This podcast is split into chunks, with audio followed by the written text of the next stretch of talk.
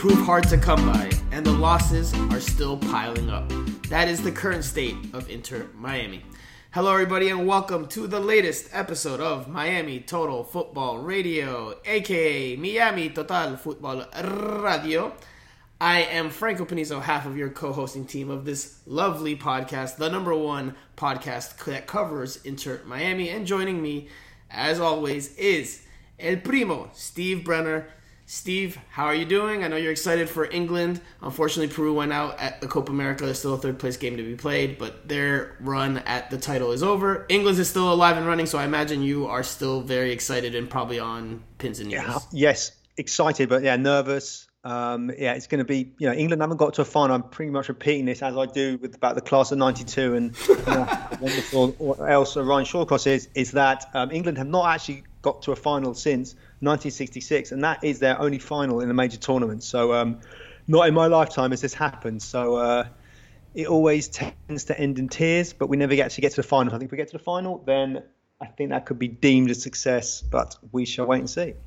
Denmark will be an interesting test. Denmark will be a, a good a good test. I think it'll be a good game.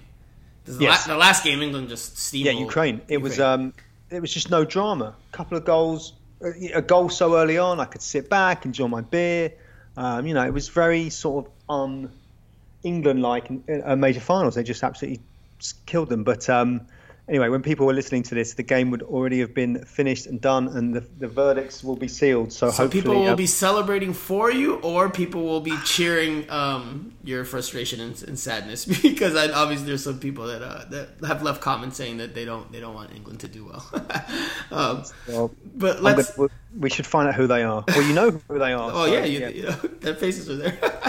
um, but let's talk about Inter Miami because that's what this podcast is about. Of course, we do touch on other aspects of football at times, but let's focus in on Inter Miami because they played a game this We have to, weekend against yeah. Given their string of results, we we have to dissect another defeat, a 1-0 loss to CF Montreal. We don't have any game to preview, so we'll we'll skip that part. This will be a shorter pod this week. We'll come back next week and preview the game ahead. But Steve, we have a good bit to talk about because we saw some more alarming trends, concerning trends from Inter Miami and yet another defeat. So, plenty to dissect and chew on. So, Steve, let's get to it. All right, Steve. So, Inter Miami, like I just mentioned, lost yet again. Fifth straight defeat for Inter Miami. This was a 1 0 road loss away to CF Montreal. This game was played at Red Bull Arena in Harrison, New Jersey, a venue we are familiar with from our days in the Northeast. But Inter Miami went up there because this game was removed or moved out of DRV PNK Stadium due to the Gold Cup preliminary matches. It was scheduled to be an away game anyway, so I don't think that they were going to open the doors at DRV PNK Stadium to the fans. Regardless, it was moved to Red Bull Arena. There were no fans in the stands, and CF Montreal came out on top with a 1 0 win. Goal comes in the 41st minute from Mathieu Choinière, and Inter Miami never really musters up much in the final third to, to offer a response. Gonzalo Higuain did have a look late off of a free kick that was quickly taken, but that was pretty much pretty much it for Inter Miami in terms of trying to get back into into the game. Let's quickly go over the lineup and then we'll we'll discuss our takeaways. Inter Miami came out in its regular 4-2-3-1 formation, and that was with John McCarthy in goal, Kelvin Leerdam at right back, Nicolas Figal at right center back, Leandro Gonzalez Pirez at left center back.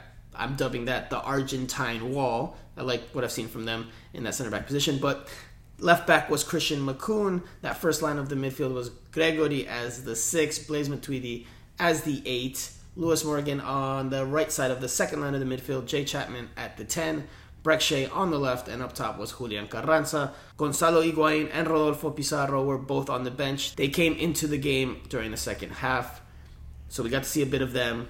Mixed showings from both of them, but we'll, we'll touch on that in a little bit. Steve, what was your main takeaway from this match? Yet another defeat, and yet another one via shutout. Yeah, just more more of the same, isn't it? You know, it's just this. Just it was like we're watching the game on on repeat. The same old problems that we've been talking about. Unfortunately, for for a few weeks, they can't create enough chances. They can't score, and then, then they're kind of not as solid as the back as we we hope.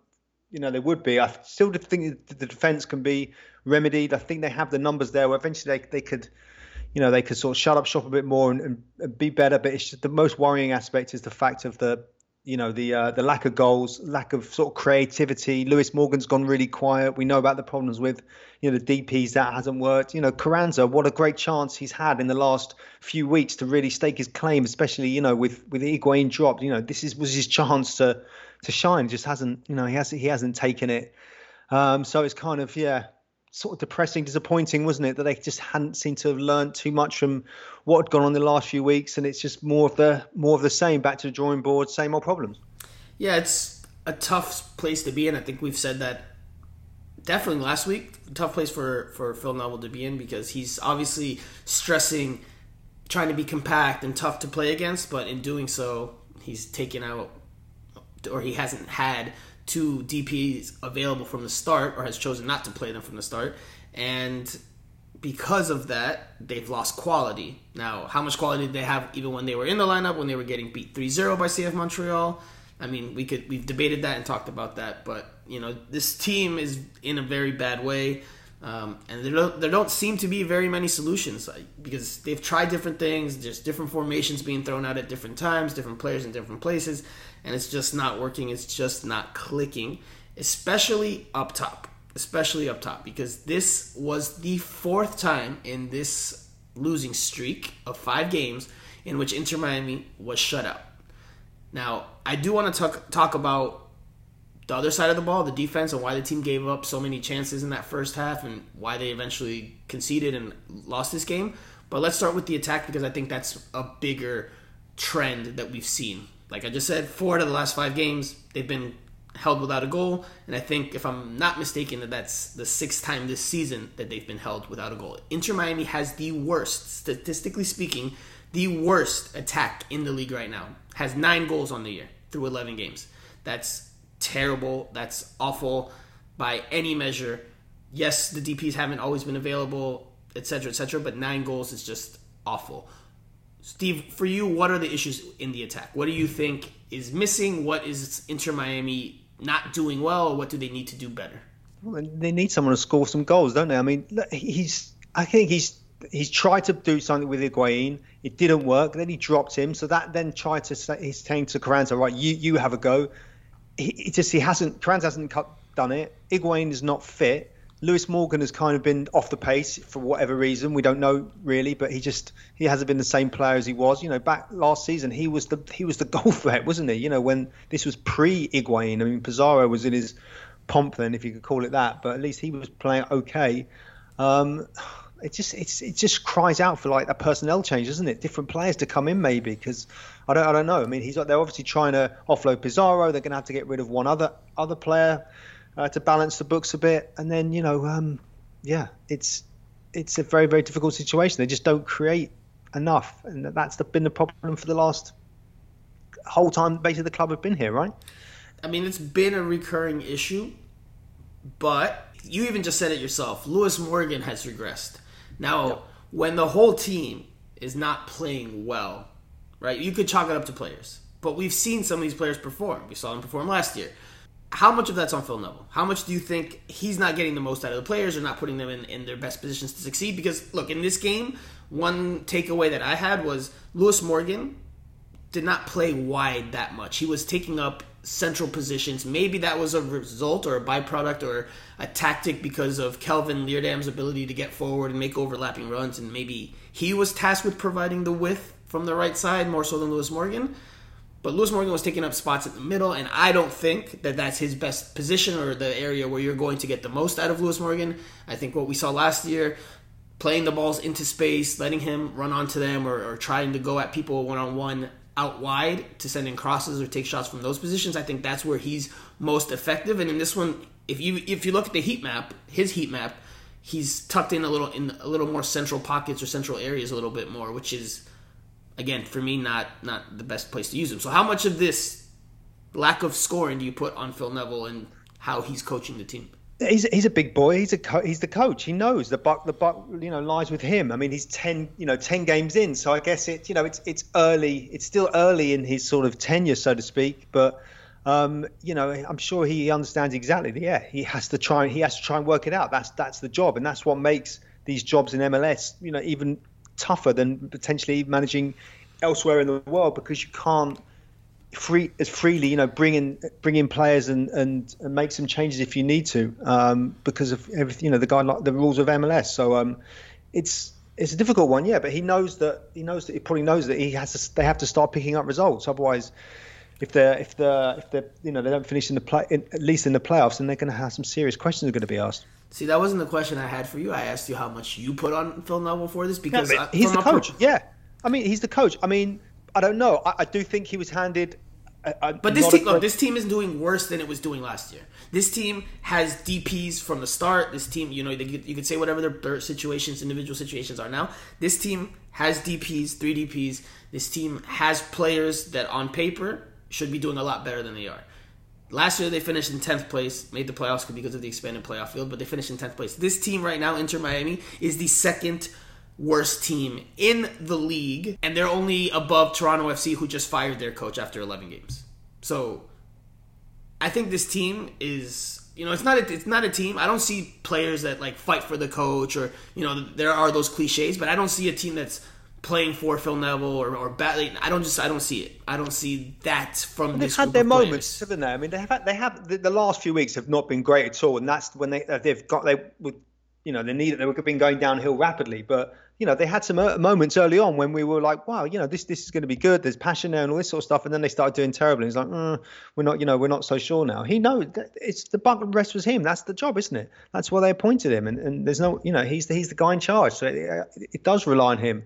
But you know, the squad he just hasn't got a good squad to deal with, has he? So he has to use his coaching acumen, of which is, you know, he's you know developed over the last few years um, to try and get himself out of the hole.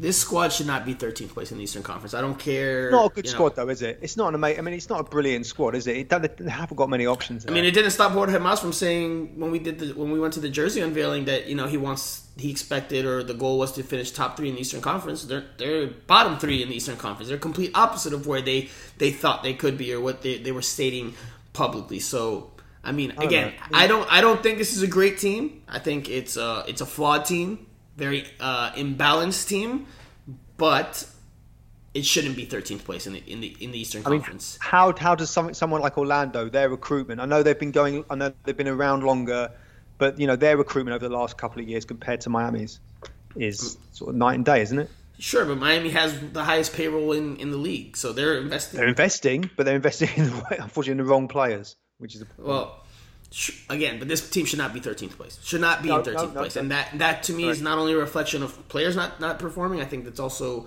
speaks to the job Phil Neville is doing and needs to improve upon. Um, because I think he even said it himself. You know, that when they come back from this two week break, there's there's going to be a lot of games in a short span. And he, I think he said the next four to five games will really determine whether Inter Miami has a shot at making the playoffs. That's you know that's what his words were. Um, big big games.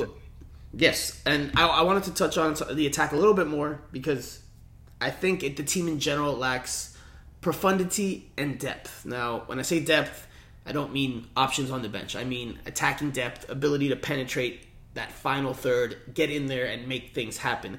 Because if you look at the stats, obviously they've been shut out, right? We know that.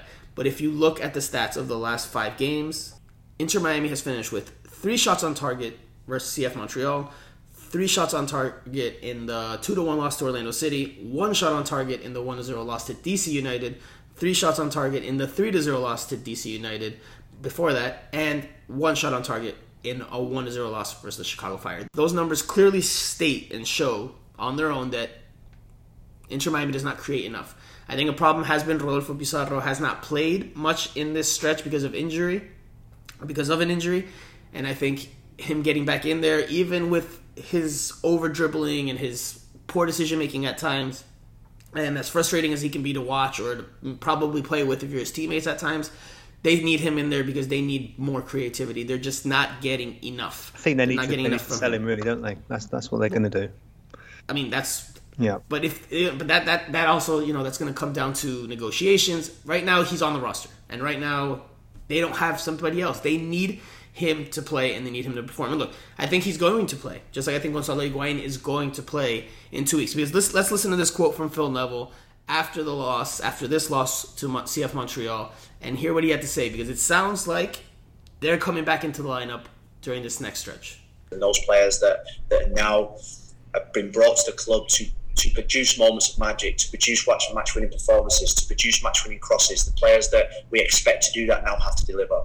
And uh, and that's what the demand will be on. It's unacceptable. We have to now deliver, uh, and that's not a threat. That is just reality of where we are at this moment in time. We uh, we are losing too many games and uh, we now need to stand up, every single one of us, myself included, myself more more than anyone, to make sure that we're all absolutely better. And uh, you know, I think that's why I took the job. I took the job because it was a massive challenge, and uh, and we're going to make sure we've said in the, in the dressing room at the end we won't fail. This this this football club has to succeed, and uh, and we will, uh, and I'm convinced of that. Steve, listening to that it sounds like Gonzalo Higuain and Rodolfo Pizarro. To me, that's my, my read on it. They're coming back in. They're going to come back into the lineup, and that they're going to have to perform, just as designated players need to perform in this league.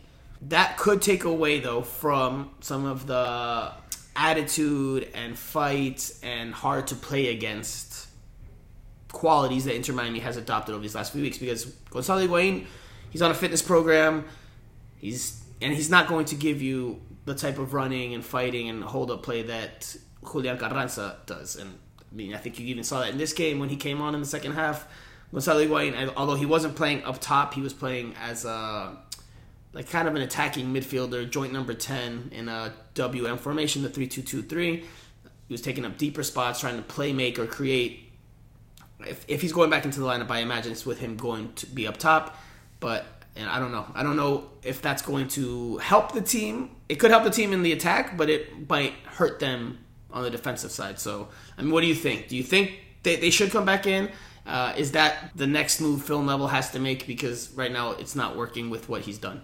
No, I mean it depends on fitness, I guess, for for Higuain, doesn't it? And um, and also, you know, Pizarro said he was injured. There was suggestions said that he wasn't as injured as he thought. So, um, yeah, I mean, it's they're good. I think they're good options for him to have off the bench if they're going to be building for to even to have Higuain back, but not to have Pizarro in the team moving forward. Then I guess this gives an opportunity to try and you know blood in new players. He does like Jay Chapman, um, you know, and try and diff- a different system where Pizarro, you know, doesn't really doesn't really fit into it. So they're good options to have off the bench. Um, potentially there could be some transfer movement between Pizarro and some clubs in Mexico within the next month.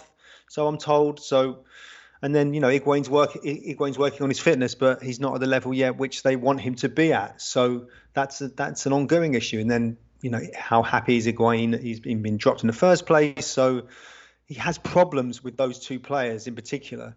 And that and that and that's that's not great when they're your, your two best players. And then Matuidi's flickering into life and showing some good performances, but um, you know, I guess that's one sort of crumb of comfort. But he's, you know, he's, I mean, he's not hasn't been fantastic at all, has he? So, and that's a rare, decent performance from him. So, but he, you know, he kind of knows that Neville knows that he can do it, but has, has he still got the legs? So he has problems with all three DPS, which is affecting the team. So, but would you would you put them back in the lineup? Do you expect that to be the move he does when they return and they play the New York Red Bulls? I don't think so. 17th? I don't think with Pizarro. I think if Higuain's fit, he plays. Of course, if he's fit enough, he plays. So let's see how how Higuain's fitness is improving in the next two weeks if he's working hard enough to get back in. The, the proof will be in the team sheet. So you think Higuain likely to come back, Pizarro into the lineup, Pizarro now? Yes. No. Yes. Rodolfo on the bench. If you put all right, so i will ask you this, and then we'll, we'll, change the subject. If Higuain comes in, are you putting him up up top at the nine, or are you putting him at, at the ten? Because my question to you would be, based on what you're saying, is where does the creativity come from then? Because you can put Gonzalo Higuain at the nine, but if the ball's not getting to him, because the team has mm-hmm. issues getting into that final third and penetrating that final third. You look at the heat map actually. If if you guys want to go and look at it, I posted it on Miami Total Football's Instagram account against Orlando City, the game where they were up 1-0, a great goal from Gonzalo Higuain from distance, from far out. Again, it's not plays that are being constructed and finished off or created in the final third. These are and if that whole heat map, it's all dark except for the final third. Like there's almost nothing in the final third except for the right flank, which is where Lewis Morgan and Kelvin Leerdam attacked. But the final third is by and large just empty space. Inter Miami does not get there. So if you start Gonzalo Higuain, you, uh, Steve Brenner, where would you put him? Is he a ten or is he going up top at the nine? Well, he is a nine, isn't he? I mean, I don't know if he, he and then we do see him dropping deeper. I mean, you know, strikers in the past have it's sometimes natural for them just to become to play a bit deeper. Think of um, you know uh, Wayne Rooney did that when he just you know he just would go deeper and deeper. In the end, he wouldn't be a striker at all. He'd be he'd be like a sort of a number ten, a roaming around. But uh, Higuain's the, the best player on the team, so they have to try and find a way to to utilize his skills the best. Obviously, he's got to be fit. We just mentioned that, but um, if he's able to play in that role, I mean, it, it depends. I prefer him up top really, and then um, just trying to get the balls into him. But they can't get the they can't get the balls into him, so then he invariably does does drop back. So that's the yeah. that's the problem. Well, yeah, which is why I think they're both coming back in, especially when you when, when Phil says those players that have been brought to the club to produce moments of magic. He says those players, so it's more than one. Well, he wants them I to. Think, think, wants them to give him, you know, to take a few headaches away saying, from. But, but, I, but I think they're both coming in. I think they're both coming back into the lineup. I think he's going to give them another opportunity. That's just what I think. We'll I know, see. What, we'll see. We'll see in a week and a half. If they perform well over the last sort of, you know, two months, then he wouldn't be in this position in the first place, would he? So um, you can sure, but the players he. Ha- you know. But the players he's putting in now aren't working either, right? So it's no. so no, he, he, needs he needs to revert back to them, give them a chance, see what they can do, because what's work what's happening now on the field is not working either, and they're, they're losing and getting shut out. One thing that I think could help Inter Miami is improving their set pieces because this season they have one goal on a set piece. That was the free kick back in week two. Federico Higuain crossed it to Gonzalo Higuain for that headed goal against the Philadelphia Union. But besides that, they haven't scored off of set pieces this year, t- penalty kicks aside. No goals from corner kicks. That's a trend that we talked about last year and that has continued into this year. The the weirder part or the more confusing part is that Inter Miami on its technical staff, Phil Neville has a designated set piece set piece specialist. His name is Mark Mason. He's also the goalkeeping coach or the director of goalkeeping, excuse me. Why is Inter Miami not scoring off set pieces? Why do you think it is? What's going on there? Because if you're 11 games into the season you just have one goal off of a off of a free kick, none off of corner kicks, that's clearly an issue. Especially, you know, that's something that could help this team create goals, create chances, open games up for you. Why are why do you think they're not scoring goals from, from corner kicks? No, I, I, no idea. I mean, I guess like I said, Lewis Morgan, his you know he was good on assists last week. His free kicks last season were good. I haven't analysed his free kicks productivity like you have, um, but I mean, clearly it hasn't been as good. You know, Gonzalez Pirez is strong in the air. Figal is pretty strong in the air. Um, but then I guess Higuain maybe, but then you know Matuidi, they're not they're not like a big they're not a big team, are they? In terms of you know phys- physicality, really. Um, you know, Gregore. I mean, yeah, Gregore's they've not. Got, they've got they've got Gonzalez Pirez Figal, Ryan Shawcross played for a yeah. few games. Brek Shea's n- not a small guy, so they have enough weapons in there where they yeah. should be doing better. Now, when we talked about this last year, it was something I I went into in depth analysis on. Went through like most of the games. I remember putting out a video on YouTube and saying, "Hey, Diego Alonso, I." you know, I respond to your to your task that you gave me in a press conference by saying, "Look at all the set pieces we've done, and you know, we've done a good job by and large. We've just been unlucky." My one of the biggest takeaways I had was Leandro Gonzalez Pirez is the only consistent threat with the type of conviction, the type of timing, the type of aggressiveness needed to win those aerial balls, those 50-50s in the box and he's again been again from my eyes and i haven't done an in-depth analysis this season but from what i remember from what i've watched what i've viewed he's still the only one that does so. Ryan shawcross does not get on the end of things and, and come close to scoring. Neither does nicolas figal neither does Brek shea. I'm not i don't know if lewis morgan's delivery hasn't been good. It might be time to maybe switch it up and give somebody else a shot. But clearly whatever they're doing is not working and that's also hurting their ability to score goals and win games. Because you can play ugly and be down 1-0 or a game can be 0-0 and if you can get a set piece that opens up the game for you that opens up the opponent now has to come out and play a little bit more that opens in spaces behind that you can hit on the counter you can score. Not scoring on set pieces is I'm not saying it's the only reason this attack is as poor as it is but it is a big contributing factor and they need to figure that out because they have a set piece specialist on the staff. And we've seen different wrinkles in recent weeks. I think Phil Neville and the staff have kind of realized, look, it's not working what we're doing. Let's try to come up with different ideas. We've seen them go, you know, have the fullbacks go up into advanced positions and receive low passes off corner kicks to whip in crosses from deep to try to catch the defense by surprise. Hasn't really worked out. I've actually been kind of surprised by that decision because Inter Miami hasn't executed it very well. We've seen a lot of long throw ins now um, from the fullbacks when Inter Miami gets into the final third just to kind of create havoc in the box, see if a ball falls to them. Um, but again, it's just by and large not working. In this game against CF Montreal, they had a free kick from the right Lewis Morgan looked like he was going to cross it in, and he took tried to take a shot to the near post on the ground to surprise the keeper, and, and it didn't work. The, the keeper made a good save, uh, or an easy save, routine save, and that was one of Inter Miami's three shots on target. So they need to improve in that facet of play because that is definitely, definitely hindering them.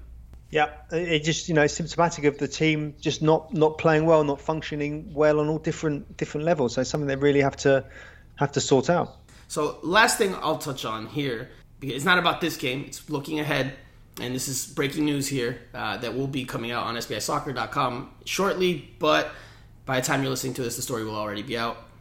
Inter Miami will have another attacking option. Sources have told me that Inter Miami is signing Indiana Vassilev from Aston. Or, I was about to say in Spanish from Aston Villa. Not sure if it's a loan deal or an outright signing, but he's a forward slash midfielder who has previous youth U.S. men's national team experience. He was on the 2019 under 20 U.S. men's national team.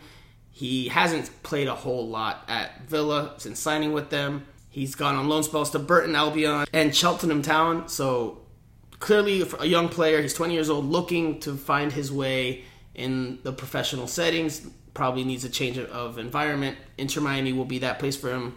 How much we can expect from him, I'm not sure. I'm not that familiar with him from a performance standpoint, but it's another option Phil Neville will have for the rest of the season. So, Steve, let's leave it there. We have our Q and A session to get to, and I know you, are getting ready to put on your England hat and probably drink a few pints. So, we'll take a quick break, and we'll come back with our Q and A session after this.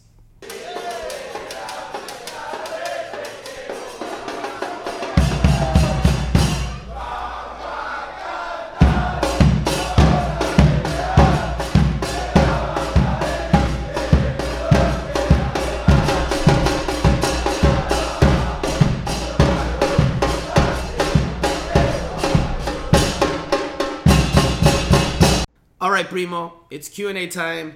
Let's start because we have quite a few of them. The first one I think is a really, really, really, really good question. It comes from Tweeter. No profile picture, just Tweeter. Which is worse? The five game losing streak Inter Miami had under Alonso at the start of last season, or the five game losing streak under Neville one third into this season? Also, which player does Inter Miami CF miss the most from last season? My answers are the Neville streak and Ben Sweat. Steve, which five game losing streak is worse? In terms of beauty or in terms of the results they suffer? I mean, the Diego Alonso one, remember that was also in the those first games where MLS is back, isn't it? So, oh no, the last his the last two two games of that run, three games. The last three. The bubble. Yeah, yeah. Last the first three. two, the first two were the you know the game against LAFC yeah. and then the DC I'd United. probably say I'd, I'd probably say no. This this recent losing streak, just because we thought they kind of turned a corner. They had a rough start, then they, they won a couple, and then they were looking good, and then it's sort of progressed. So yeah, I'd say this one. I 100% agree that this one, and I don't even think this. I don't even think it's close. I think this one is by far and away the worst losing streak because last year it was a team that was coming together. They didn't even have two designated players on the roster. They only had one in Rodolfo Pizarro and everybody everything was still coming together. There was a pandemic that hit in the middle of this five game of that five game losing streak.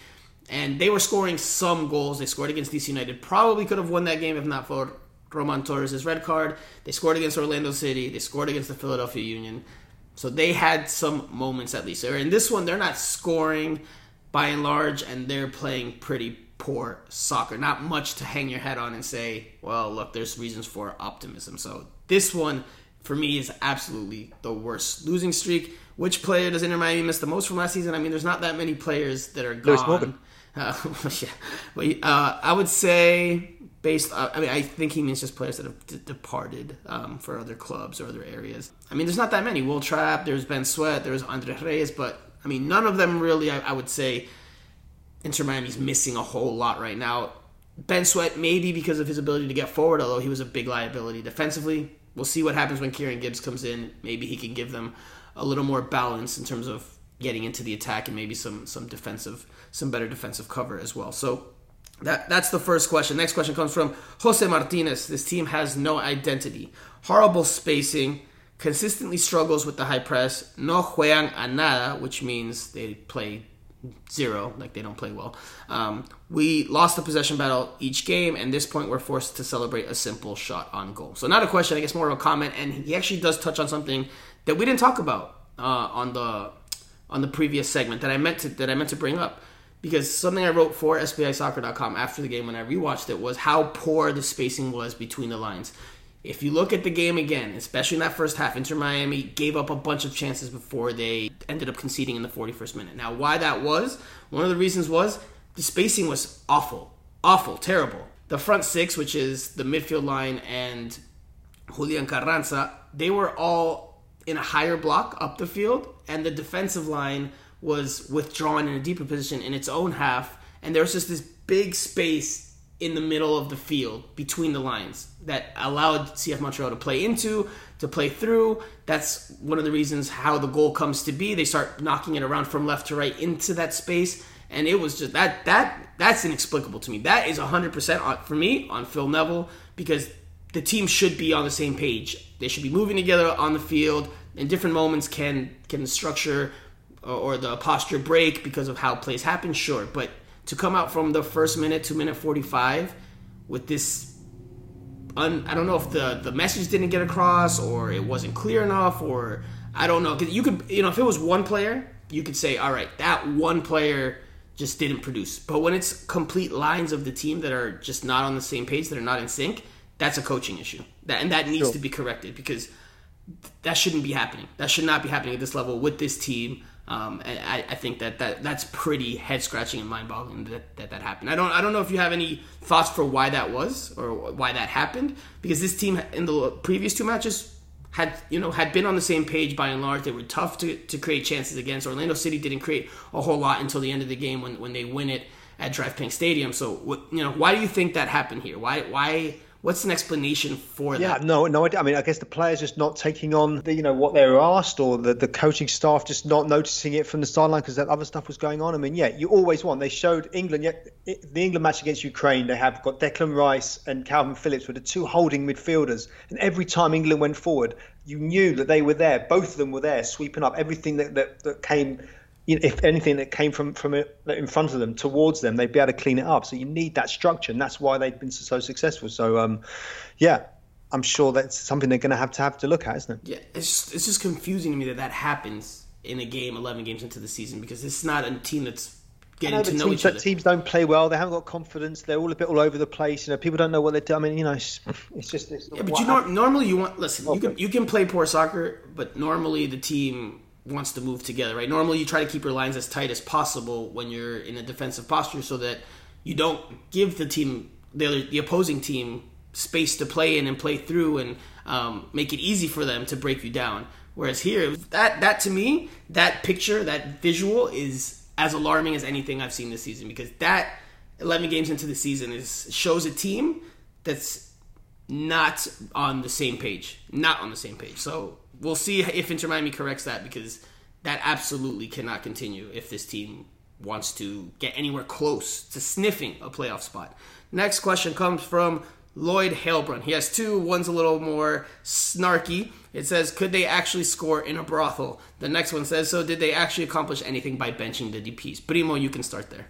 I mean, yeah, in terms of the DPs, I mean, yes, because he he has to get those those players right in terms of Higuain getting him right physically, and for Pizarro, you know, I guess you know they want to move him on so they can free free up a spot so they can do something else with you know that money. So um, I think he's I think he's done everything he can with him really.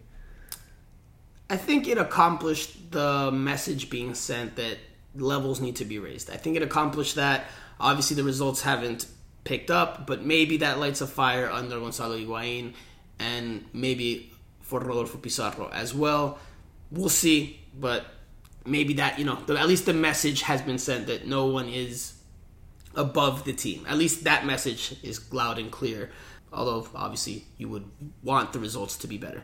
Next question comes from Big 88. And again, this is a family show, so I will not say the curse words in your tweets, but I'll replace them with nicer words.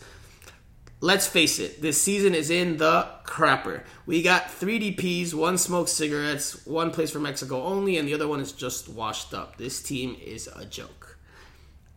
I mean, it's definitely not in a good way. Like we've said, the team's not in a good way. I don't see very many reasons for optimism from the outside based on what we've seen. I don't see very much good soccer. Like Jose Martinez said in the previous question, no juegan a nada. Yeah, you don't see a team that combines well. You don't see the little triangles around the field to triangulate and, and pass through the opposition. Not a lot of one-two passes or wall passes, however you you label them. It's not a team that plays doesn't doesn't offer very much in the attack. Doesn't offer very much when it has the ball, which is uh, a, a big concern for me. Steve, you don't think it's going to improve, or you think it can improve? I think it can. Yeah, it can improve. They just need to.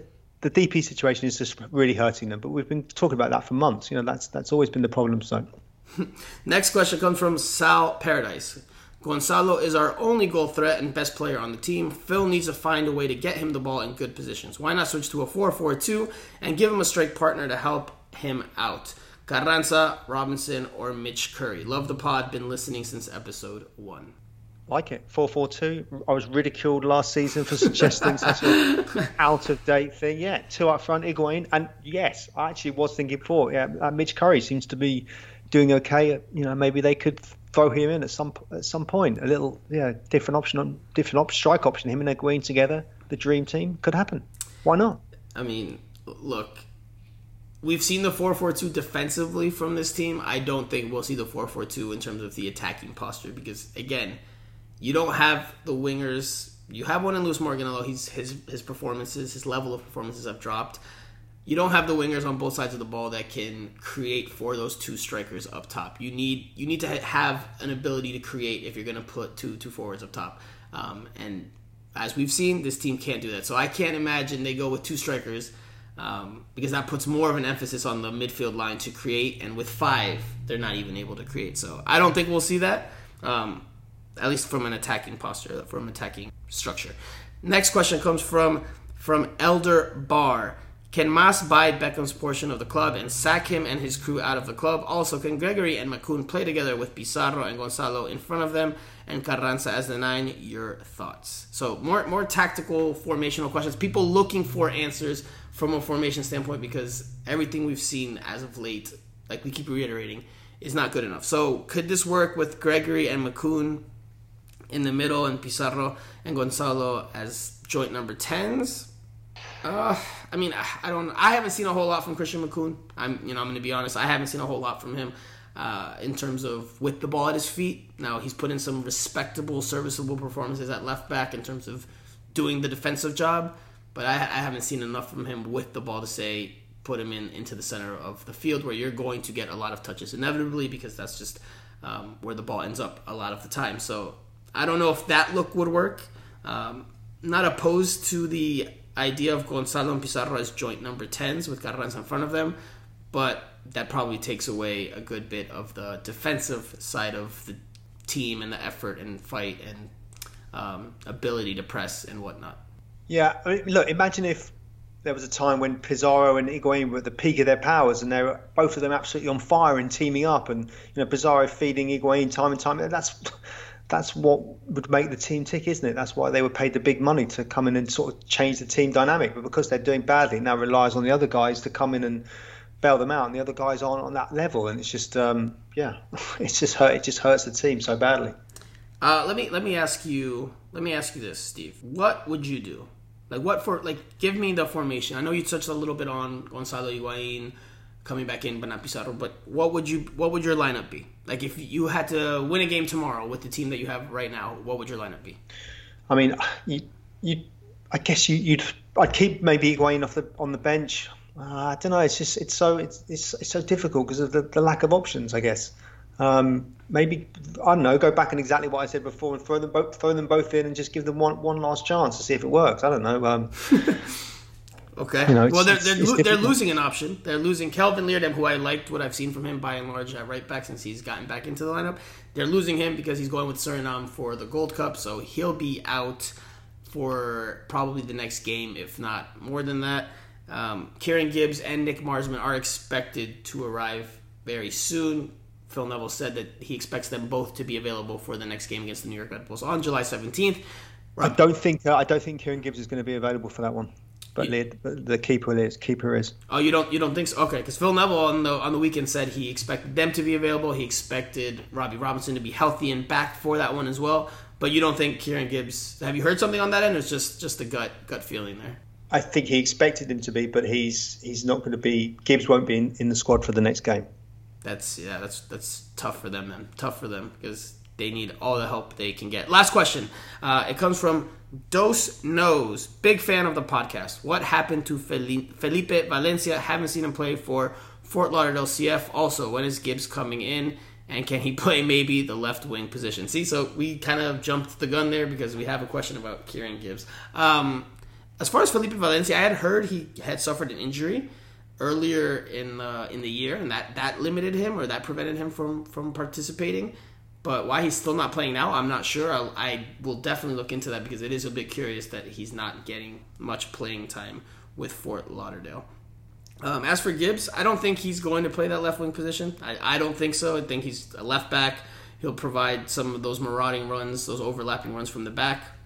But again, uh, he's a he's a defensive minded player, a player with defensive qualities. That's his. Those are his strengths, not necessarily getting into the attack and creating things on a regular basis. Yeah, that's correct. Uh, I love I love it. Primo's one liners. Um, okay, Steve. That I agree with everything you've just said. Yeah. Uh, you're right. You're not wrong. England, England will lose the semifinal. Do you agree with that? No, I'm just kidding. Um, so, Steve, that does it for the Q and A session for this week. Give us your final thoughts. I'll give mine, and we'll wrap up the show after that. Yeah, you know, I de- definitely think that you know when the, the, loss last weekend was just disappointing, just because it was it was like a complete rerun from everything we've seen in the last few weeks. I just think, yeah, again they've, they've got a break now, a couple of weeks to, to to regroup and see if they can go again, and maybe by you know in the next couple of weeks some transfer stuff could be sorted out, and they can get the fresh faces in that maybe they need. So a lot of work for Phil Neville to do. My final thought, and I have two. One's Inter Miami related. One is not. One's for you, Lloyd Halebrun. You had asked about the Palm Beach County lack of local TV deal. I haven't found out why they, that deal didn't get made from the start, but I've heard that it is in the works that they're trying to get something done fairly soon for that part of the Tri County, South Florida area. So at least maybe some positive news in that regard. They're working on it. Still trying to figure out why that wasn't there from the jump, though.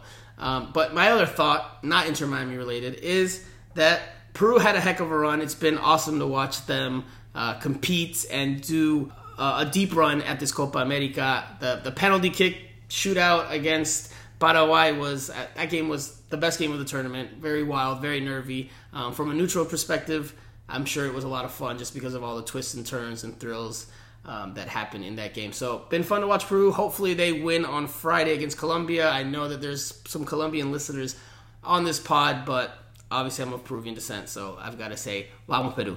But that does it for this week's pod. Thank you guys so much again for listening. We'll be back next week to preview the next game against the New York Red Bulls and see if Inter Miami can get out of this funk, out of this losing streak, and can start scoring some goals to give you guys something to cheer about. For Steve Brenner, I am Franco Panizo. We will talk to you guys again